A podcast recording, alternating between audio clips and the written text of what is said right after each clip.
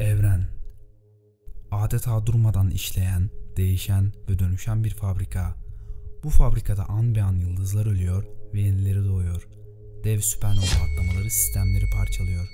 Dünyamız üzerinde ise binlerce etmen bozulmaya ve tahribe uğrayıp onu kirletiyor. Bu kadar dağılma ve parçalanmanın milyonlarca yıldır yaşandığını düşünecek olursak çöp yığınına dönmüş bir kainat görmemiz gerekirken makro alemden mikro aleme fevkalade düzenli işleyen ve her daim temizlenen bir sistemle karşılaşıyoruz. Peki bu sistem kim tarafından işlettiriliyor? Kainatta ve dünyamızda sürekli kirliliğe sebep olacak hadiseler olurken nasıl oluyor da düzen bozulmuyor ve kalıcı kirlere rastlanmıyor? Üzerinde bulunduğumuz dünya güneşin etrafında saatte 108 bin kilometre hızla hareket etmesine rağmen taşıdığı yükünü savurmuyor ve yoluna çıkan milyonlarca irili ufaklı göktaşını üzerindeki misafirlerini hissettirmeden atmosfer içinde eritiyor. Bu atmosfer aynı zamanda güneşin zararlı ışınlarına karşı da bir kalkan görevi görüyor.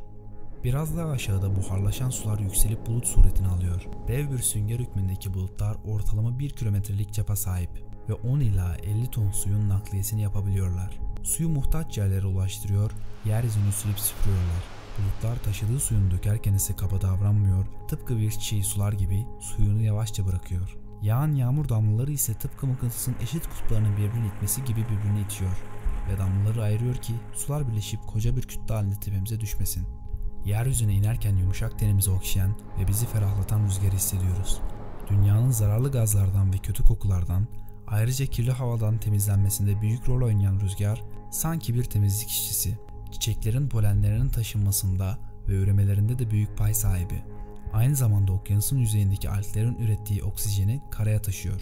İşte insan birçok ihtiyacının yanı sıra bütün bu sistemlerin aynı anda işlettirilmesine de muhtaç. Vücudumuzdaki birçok mekanizma biz fark etmeden çalıştırılıyor. Hatta videonun başından bu yana kalplerimiz ortalama 140 defa kan pompaladı.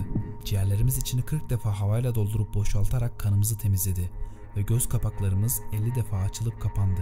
Bir damla kanımızda yaklaşık 7 bin ile 25 bin arasında ak yuvar bizi bulaşıcı hastalıklardan ve yabancı maddelerden koruyor.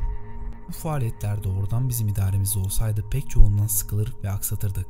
İnsan gözünün önünde olup biten bu müthiş faaliyetlere dikkat etse ve aklı da gözüne inmemişse kainatı her daim temizleyen ve birbirine karıştırmadan işlettiren ve her bir mahlukatın ihtiyacını eksiksiz gideren zatı tanıyacaktır. Doğada ölen 200 bin çeşit bitki ve yüz binlerce çeşit hayvanın ölüleri ortalıkta bırakılmıyor. Diğer hayvanlar ve mikroorganizmalar ölenlerin vücudundan ihtiyaçlarına göre alarak onları ortadan kaldırıyor. İnsanın bulaşık eli karışmadıkça hiçbir yerde bir kir bırakılmıyor. Demek bu fabrikaya bakan zat çok iyi bakıyor. Bir insan bir ayda yıkanmazsa ve küçük odasını süpürmezse çok kirlenir, pislenir. Demek bu saray alemdeki paklık ve temizlik mütemadiyen hikmetli bir tanziften ileri geliyor.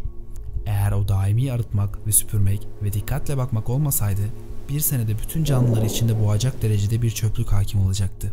Bütün bu ilim ve kudret ve şuur gerektiren işler ancak sözü zerreden şemse bütün mahlukata geçen bir zatın işidir. Evet kainat sarayını her daim tertemiz tutan bu ulvi, umumi tanzif elbette ismi Kuddüs'ün bir cilvesi ve muktezasıdır.